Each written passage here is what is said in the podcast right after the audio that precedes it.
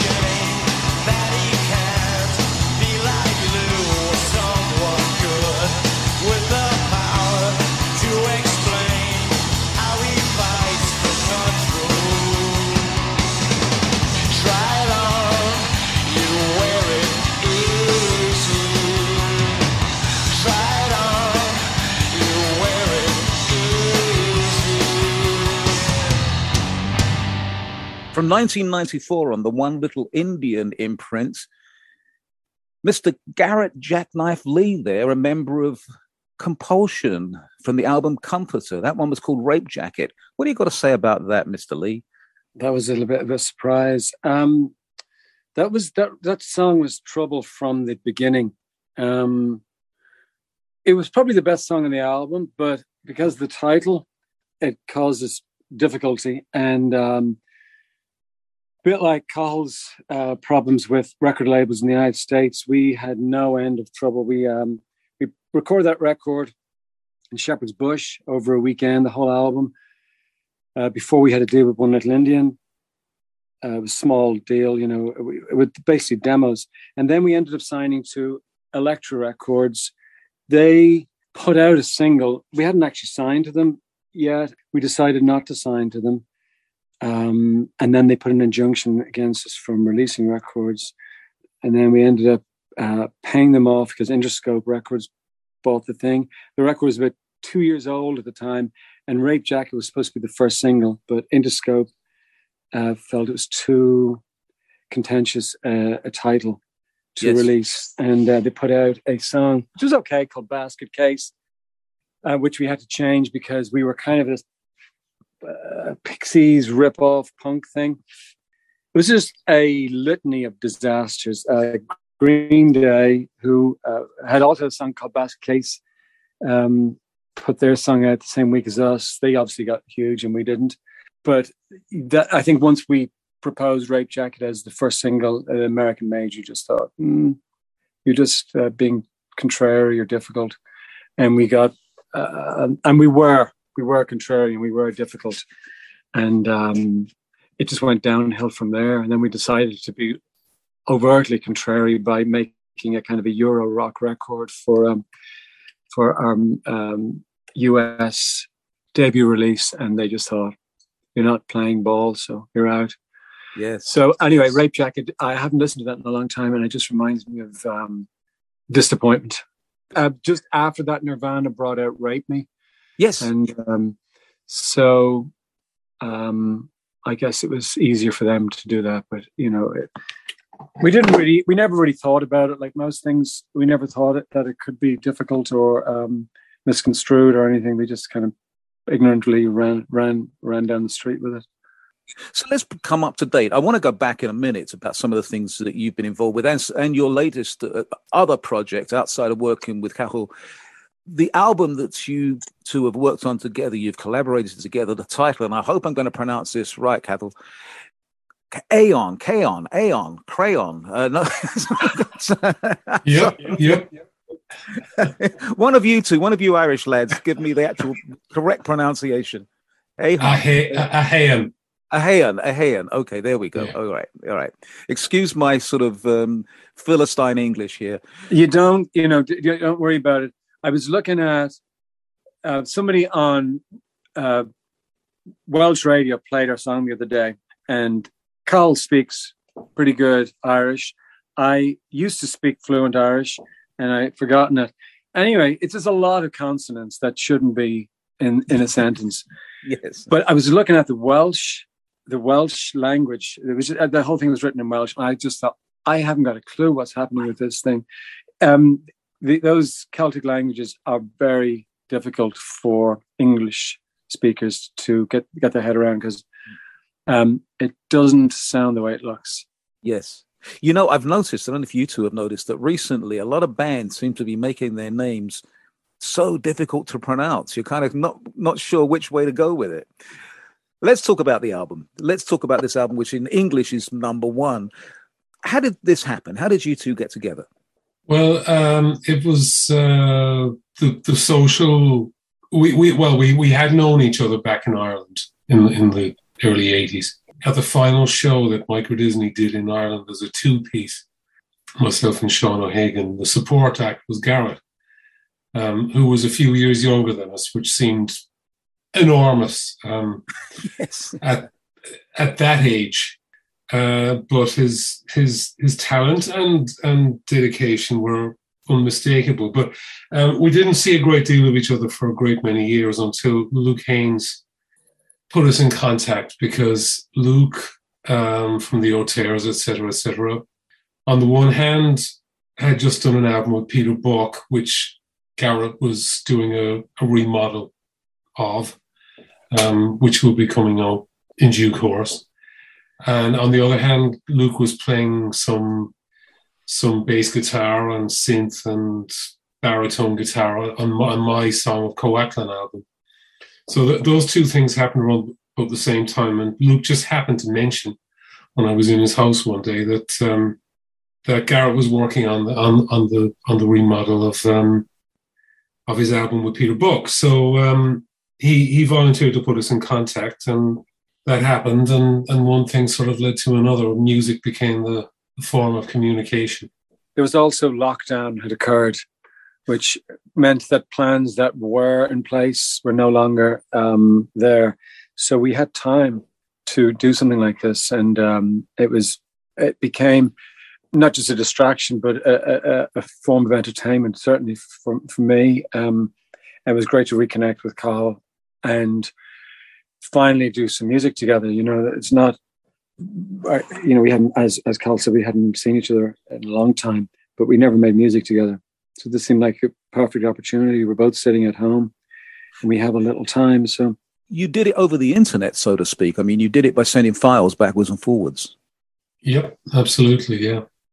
which is kind of easy now. You know, you just uh, we both have are pretty self sufficient with um, recording, so we could uh, take our own time doing our own things. And and uh, when you're working together in a room, there's a, there's a different kind of pressure of performing for each other and um, coming up with ideas on the spot. But it just meant there was a time difference, so that that enabled us to uh, just take a bit of personal time to work to find our way into different things that we were sending back and forth to each other. So it, it actually worked quite well that we we weren't together. Right. Well, as we're talking about it, why don't we uh, play a cut from it? What I'd like to do is to is for you guys um, to to select. I'm going to ask. I'm going to use ask you, Jackknife, as, as you were the last person speaking there, to choose a cut, and then next time we'll go over to uh, Cal. So, um, what do you want to hear from the album? I'd really like to hear Archbishop Beardmouth at the Chemolympics. Ah, well, before we no, I told you what we'll do. We'll play it. When we return, we'll talk about it. How's that sound? Right. Right. This is Telefís on Life Elsewhere.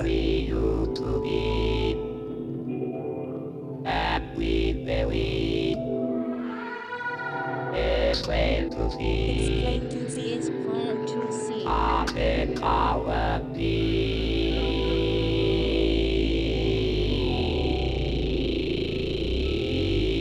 Doesn't matter. Doesn't matter. Doesn't matter.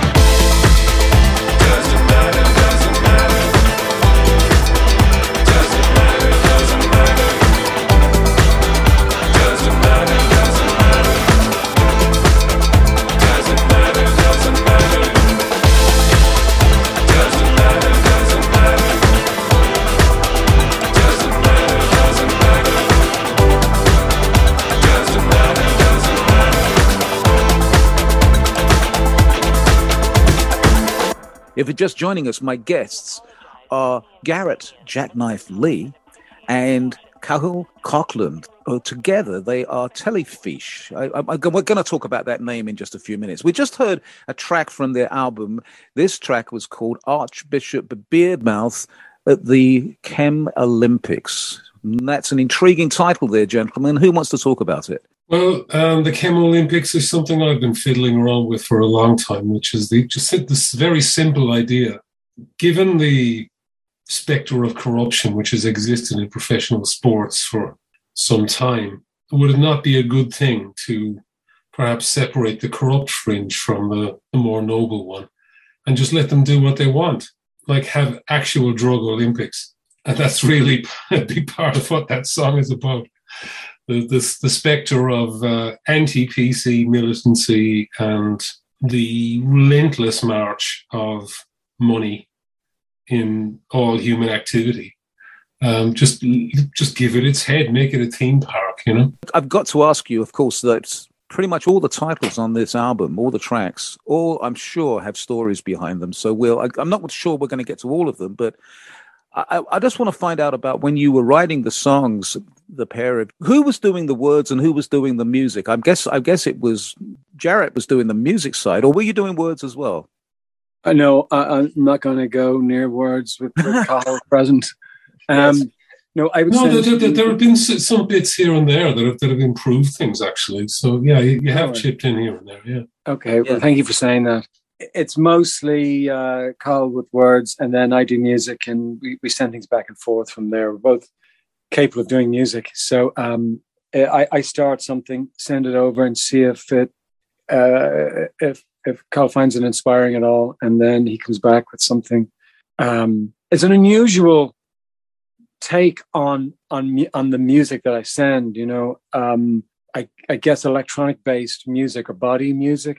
Um, you do not get the level of of um, the depth of of of, of um, narratives and uh, um, ideas in lyrics in, this area in this field of music. So it's quite a unique combination, and I think that's what what's actually quite working well about it you know, we don't really deal with chords as such. There's not really uh, harmonic changes. It's mostly kind of timbre and tonal differences. But the the emotion comes not from the music at all. It's coming from from the lyrics. So it's a really interesting collaboration in that respect.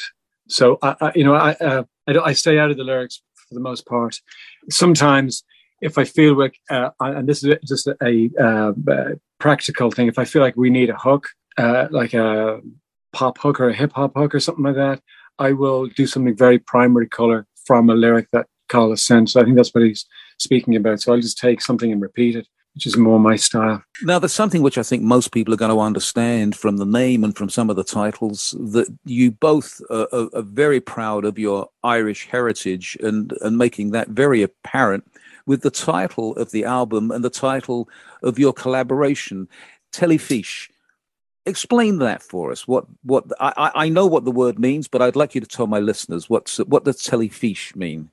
Well, Well- I, I, I, I, I, th- I think you've put your finger on it, Norman, that um, we're, we're proud of our Irish heritage, but we are also conscious of its innate ridiculousness, and especially the the time capsule that any human being has for the, the culture that it, as it existed when they were children. Um, because Ireland has changed immeasurably since the 1960s, 60s or 70s. That was when we, we were both growing up. So um, we, we glommed onto it, um, to that actual milieu as opposed to the real country as it is today or as it was 500 years ago or you know any any combination thereof really even though to a degree our awareness of the 60s and 70s is informed by the wider sweep of history i suppose you'd say but that's that, that's quite a subjective thing so it's quite a rich seam of uh, extinct imagery i suppose you'd say and some of it's visual and, and garrett has done a lot of visual work using that stuff so, for example, the St. Bridget's cross on, on the on the front cover of the album is quite a strange and ambiguous, almost haunted um, Yes. symbol because it comes from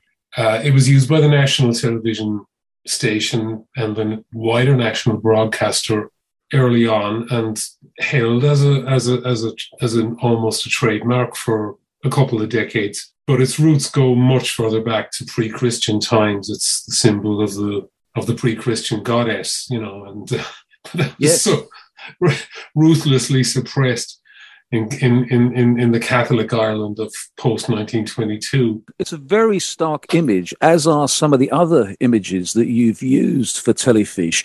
And one thing that came to my attention with some publicity shots that I've seen of you two, uh, this is a part of your visual presentation for Telefís that brings to my mind Gilbert and George, the collaborative arts duo. I'm sure you're both familiar with Gilbert and George. Was that just a pure coincidence, or, or, or were you just, uh, where were you going with that? It's not a coincidence, the Gilbert and George part, but uh, just I'll come back to that in a second. Just a Yeah. part of the, the, the, the difficulties people have with stumbling over titles and the album title and the band name and then the initial visual. It does embody the this the separateness of Ireland. I mean, there's, there's, there's you know, um, I live in the United States. Carl lives in England. We appear to be British and American to other people around us, but we're not. Yes. And so by just using the language itself, it it shows that you know we've come from a different point of view and we've had to kind of assimilate into where we are now to be not accepted but to be understood. Yeah. So that's kind of where the lot of this image is coming from is to show that this is not the same thing as where you come from, Norman. It's slightly Yes. different. It's- Yes. It's, it's got, so it's it's very much highlighting that rather than so we have appro- reappropriated certain um, trademarks, I guess. You know, the Bridget's Cross. The the meaning is ambiguous, but it it it's it it it has echoes through all parts of Irish culture from the modern age to prehistory. The same thing with the name that we that we've stolen from New York band called Television. That was deliberate uh, uh, stealing and reuse of of a band that is synonymous with a style of music they invented, like punk, post punk, whatever it is.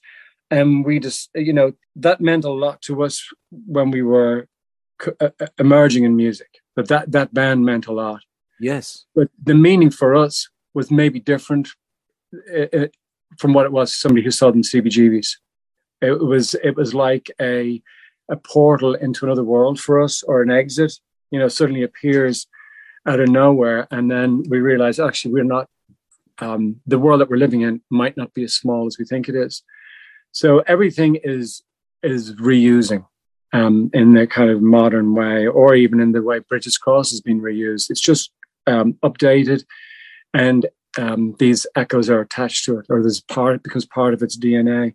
So the Gilbert and George thing was also referencing um, some Kraftwerkian elements, you know, that um, that the individual isn't the uh, it, well is the art, but isn't the product. It's you know, um, Gilbert and George are very good at separating themselves from their work, but being the work themselves. If that makes any sense. Yes.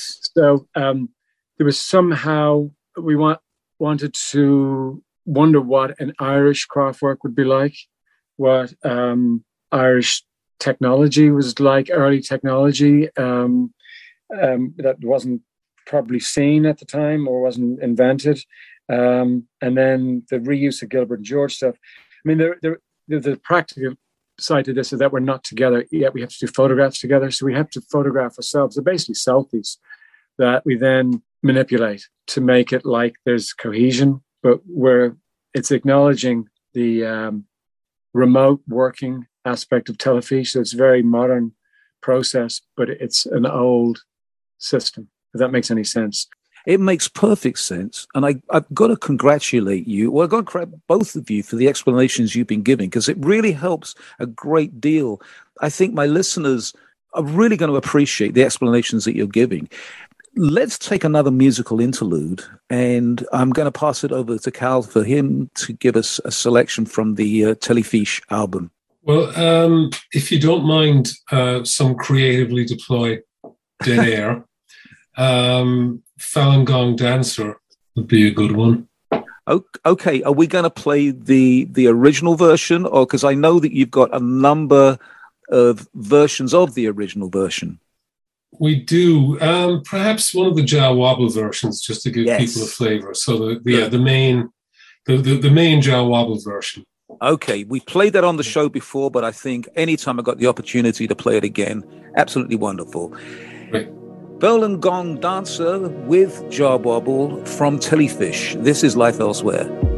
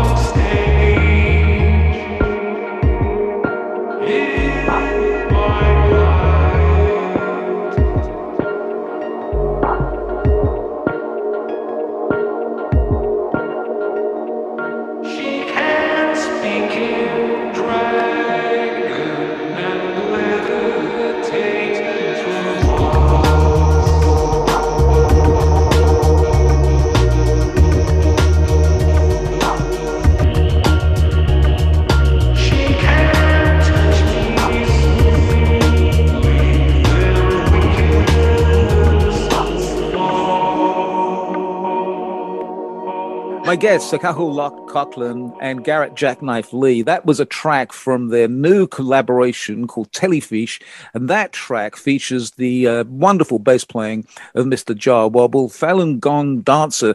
First of all, how did Mr. Jah Wobble get involved in this particular version? Well, we we, we met him through a mutual friend. Um, who uh, it's actually Brian O'Neill who who, who founded Dimple Discs. Yes. Um, he he and and and and, and Mr. Wobble go back a long way. So um, yeah, we just got an introduction to him um, on a Zoom call, uh, as as one does. We got on well, and uh, yeah, he he completely transformed the song for us. Really, you know, the the album version is really sparse, um, completely intentionally and so Garrett had worked up something slightly different for for Wobble to play on, and um, yeah, it's it's just him basically. You know, it's that song, it's, it's that, that that musical identity that we we we've loved for many many years. I know that people are going to ask the question. Explain the title to us, Falun Gong Dancer. Well, um, as some people have rightly surmised, it's it's the it's the Shen Yun uh, show that you see advertised on giant billboards, many, especially American cities, sometimes in the UK also. It's quite a charged subject, of course, because there's a lot of political import to it. You know, it's probably the Falun Gong is probably the most organized um, philosophical uh, um, opposition to the Chinese Communist Party. I think it's fair to say it, the song is not really about taking up the cudgels on either side of that argument. It's about some someone who who knows he's dying and he's putting himself in the in the hinterland of that conflict because he's obsessed. He just happens to be to allow himself to become obsessed with this this much younger woman, and it's not clear whether he's met her or not. It's not clear whether there's really anything at all there except in his head. But we follow him around Yeah. the world essentially as he as he follows this obsession, and there just seemed to be a a beauty in the purity of that idea, despite its giant folly, possibly fatal folly that traveled, I thought, really well with with the the musical setting that Garrett came up with, which ha- ha- has it has that that purity to it also, and and mystery and mystery because the the album version has a lot a lot of space Yes. in, yes, yes. in it, you know. with with the different versions on the album i'm sure for you guys for for working you're collaborating but you're also working uh, separately doing versions it's got to be exciting but at the same time how do you know what the other one do you just like wait to find out what the other one thinks is that how it works we're almost working in a kind of telepathic way now with, with like good relationships. We um we're we're we're so in the um the Telefís world. I mean, obviously, Cathal's doing other things. I'm doing other things, but once it's almost feels like the Telefís bit is like home for me. It's like you know I go and I do other things, which is unusual because I wasn't expecting it to feel so easy and comfortable. So we don't have to do that much. Um, there's not much dialogue about it. We're just working. We've just finished the second Telefís record. So we went straight from finished to doing the first one, a hAon, to the second one, a Dó, which is two. So we we just it's been a continual process. And while doing the second record, we've also been doing the different versions of the first one and the videos and the visuals and all that. So the Telefís world is very well constructed but it happened without much um, conversation. It just seemed to we would just send things back and forth. You know, it Yes. was it's very uh, very very easy and um, obviously there's a lot of in- intellectual um, um, analysis in our own, you know, um, going on within our own within ourselves. But when it comes to working together, it, it just seems to be a non-verbal communication. It's it's unusual. I haven't experienced it before. I'm, I'm wondering with the pair of you working like this, whether this is how you see things as the future of music making or artistic collaboration. I suppose it could be for for for, for many, you know, Yes. but I, it, it- it's. I, th- I think if there were more than two people involved on a constant basis, it would be another order of magnitude complexity. Gotcha. Yeah. Um, and certainly, if any of the the parties were a band um, that got together in a non-online way, I think it could feel possibly a bit tenuous and something they didn't want to keep doing any longer than they had to, you know. Um, but the fact that we dreamed this thing up as a as a means of online communication Mm. um, means it's kind of adapted itself to suit the space. you know, there's humor and uh, commentary and observations. There's all kinds of things going on in Telefís, and I'm I'm absolutely positive that this is intended. This is this is something that you both of you want to get across, and from the things that you've you said, that it it really, I, I think it really does come across. And in some respects, it needs explanation, and then on the other hand, it's almost like you want people to decide for themselves what what what you're about, what you're doing. For instance, the graphics and and, and just the, the inclusion of certain kind of sounds into the into the music. It's important for you to have it a little bit mysterious. It seems to me a little bit where it's kind of like you're not quite sure are they being deadly serious or is this sort of tongue in cheek. What's your take on that? I'm not sure. There's. Uh, I'm not sure. I don't know.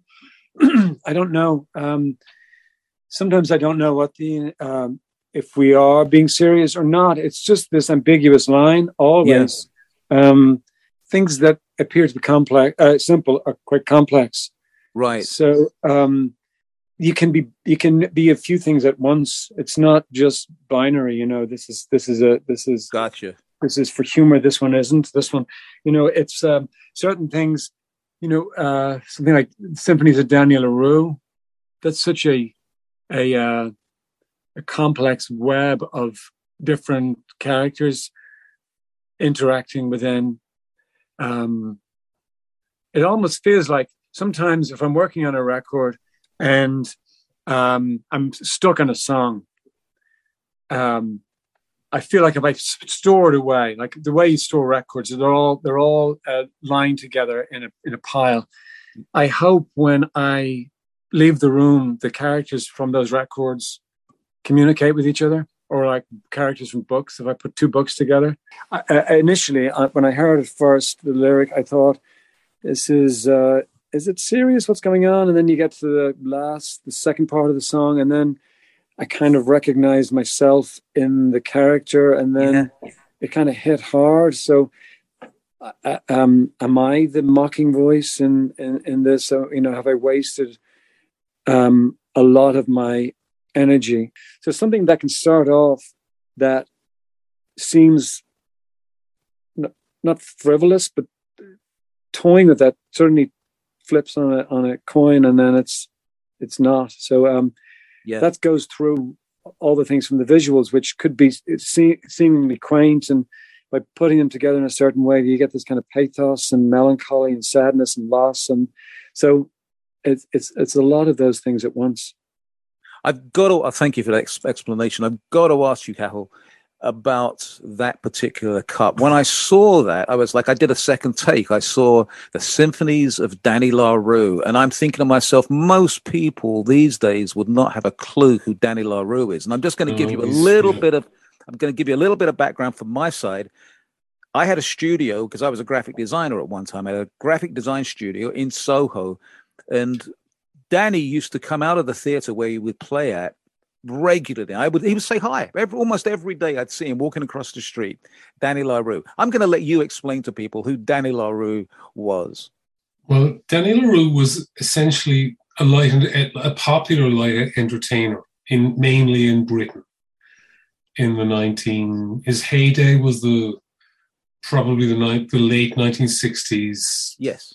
And most of the nineteen seventies. Um, he was originally from the same town that I'm from, but his family had had to leave due to poverty um, in his childhood and he became uh, he was a light entertainer who cross-dressed it, it, it wasn't quite drag in the sense that we understand it today but it was quite, it was very flamboyant There- you know there was definite there were definitely sequins involved and um and risque humor uh, especially when he was performing on the stage of his own nightclub that he owned Yes. in, in the West End of London for, for many years. Um, but he was a friend of the stars, you know, Liza Minnelli was a friend of his, and so on.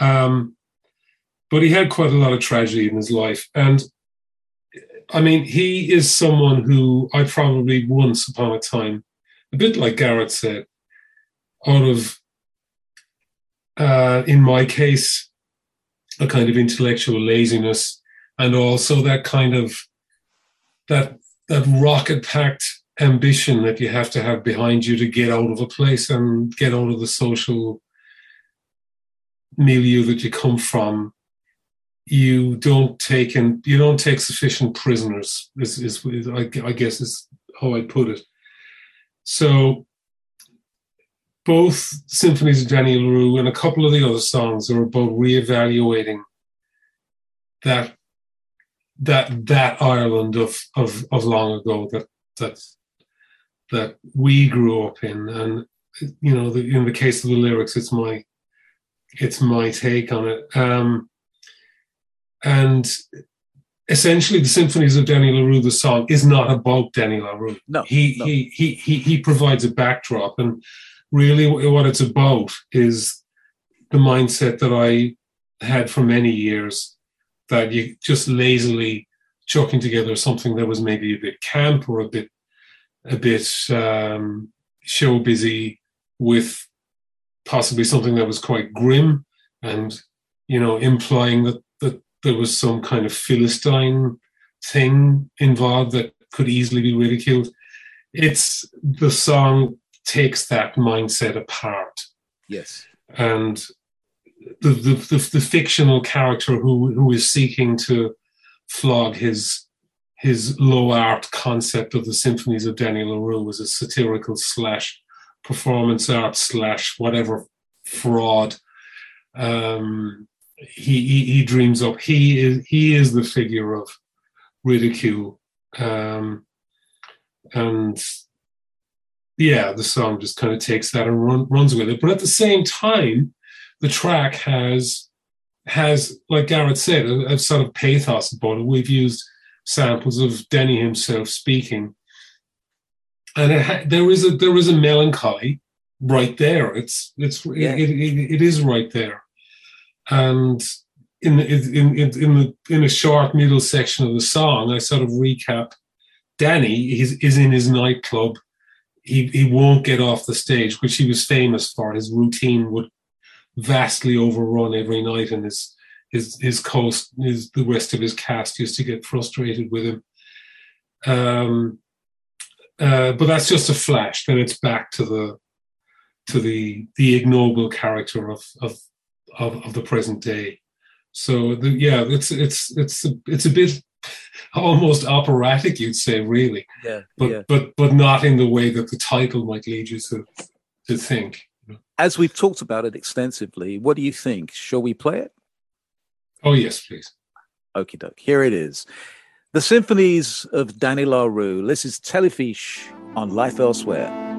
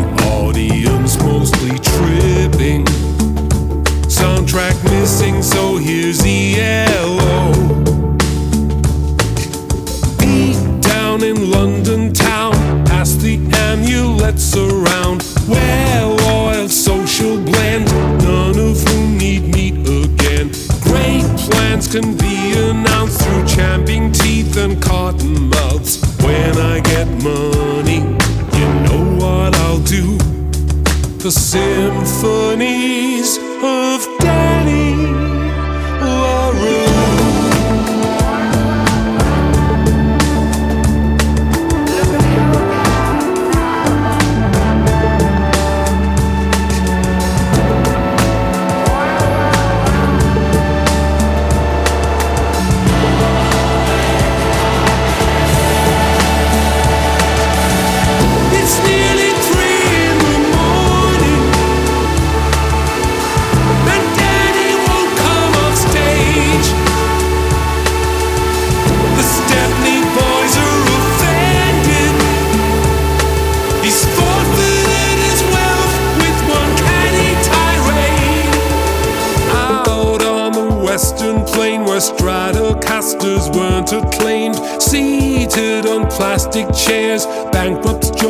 psalms and prayers. Dan expired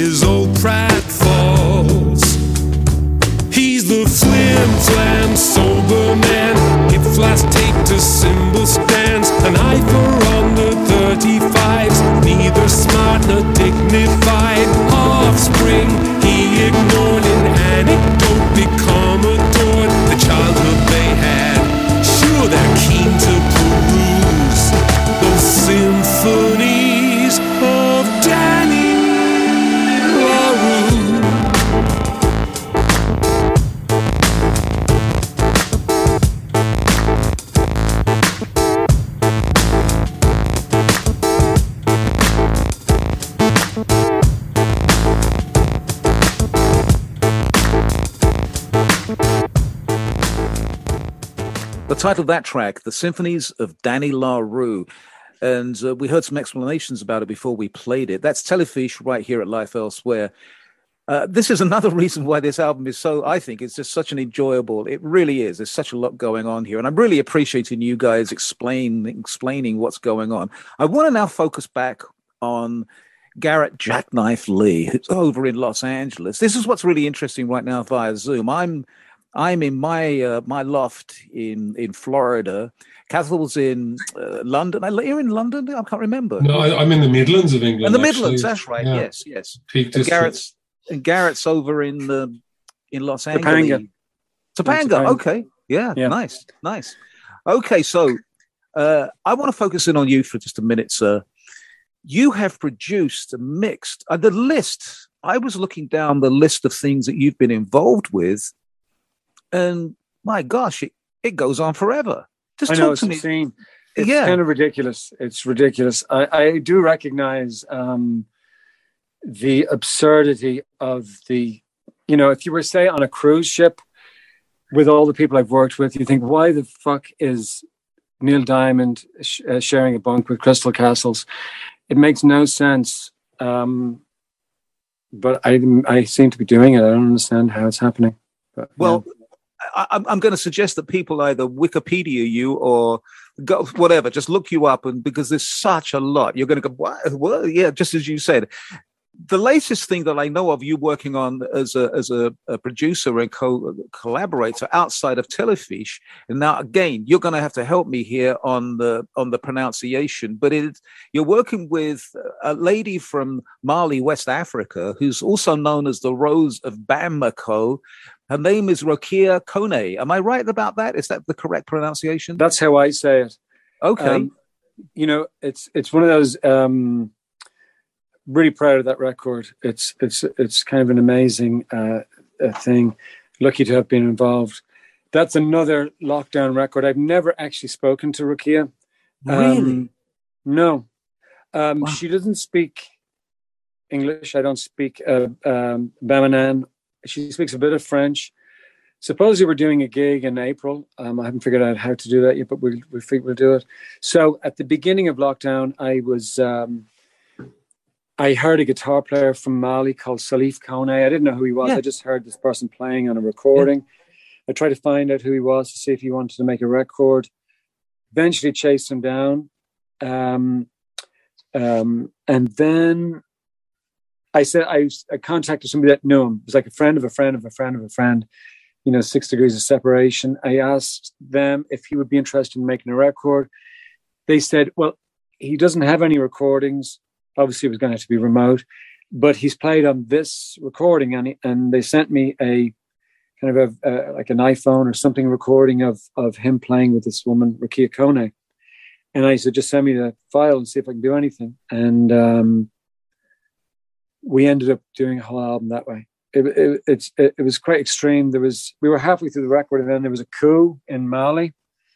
The army took over, and um, there was a curfew. So we were we we didn't get finished new recordings. So I had to go through just bits of recordings that she had left to try and finish an album. So they would send me files, and then I would work on them. And um, anyway, we've done the record. So I, I'm I'm really happy about it because Um, a lot, there's a, it's a dangerous area for me. Um, there's a kind of a colonial aspect too that is really dangerous about Western producers, European-based producers working with people not from there, and um, being a bit. Oh, let me you know introduce you to this, you know, the West Western music. So it's very dangerous, and I don't like a lot of records that come out that way. It's just like bad house beats over great music. Um, so I wanted to make this more of a of to feel like it all happened at the same time, the recordings. So that that was quite challenging. Um, and um, one of my favorite records of all time is Nusrat Fateh Ali Khan with Michael Brook. They did two albums together, and it was really a pivotal record in my life. And um, just to get something approaching that, there's a you know people talk about timeless records, but I, I really don't know when that you know it doesn't sound like it was made at any time. Um, and I want to do something that was a little sibling of that, if it was all possible. Luckily, uh, Peter Gabriel heard what we did and put it out. It's putting it out in real world. Yes. But it was a it was a challenge, and it was a kind of a great record to be involved with. Well, I'm very honored that you very kindly, Garrett, sent me a copy of the album. And I have to tell you, I have been playing it non-stop, particularly in my car. I've been, when I have got to drive around town or whatever, I just, I love it. This is, this is so good. We got to play a track from, I can't, I, I, I'm going to let you decide. Let's play a track from, the album is called Bamanan. It's Rokia Kone and Jackknife Lee. What do you suggest? What should we hear? Kurumba. Kurumba. Oh yes, Yeah. yes. I think it's track number number three, isn't it? I think Kurumba. It was strange when I when I got the files. Obviously, I didn't speak uh, Bamanan, so they would send me files, and I would assume this was the song title. Yeah. Um, so I would name them working title. This is the song title, but some of them were called like files, and um, so I didn't know what anything was called. I also like she would sing for about thirty minutes, and I would chop up into a song, and obviously I don't know the language, so I didn't know if my edits were mid sentence.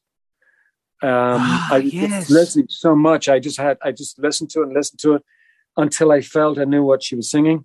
I'd asked for translations, but I never got them. So it was um, a really unusual project, technically incredibly demanding. And then, because I just immersed myself in her voice, um, I felt I knew what she was saying. So um, I was very grateful that um, that something aligned that I didn't get any of it wrong. I guess uh, you know in terms of uh, the narrative or the uh, lyrics. So um, anyway, this this song is about the treatment of women in Mali. Um, so after you've had your children and they've left for for work or they're married, uh, w- uh, wives are generally discarded.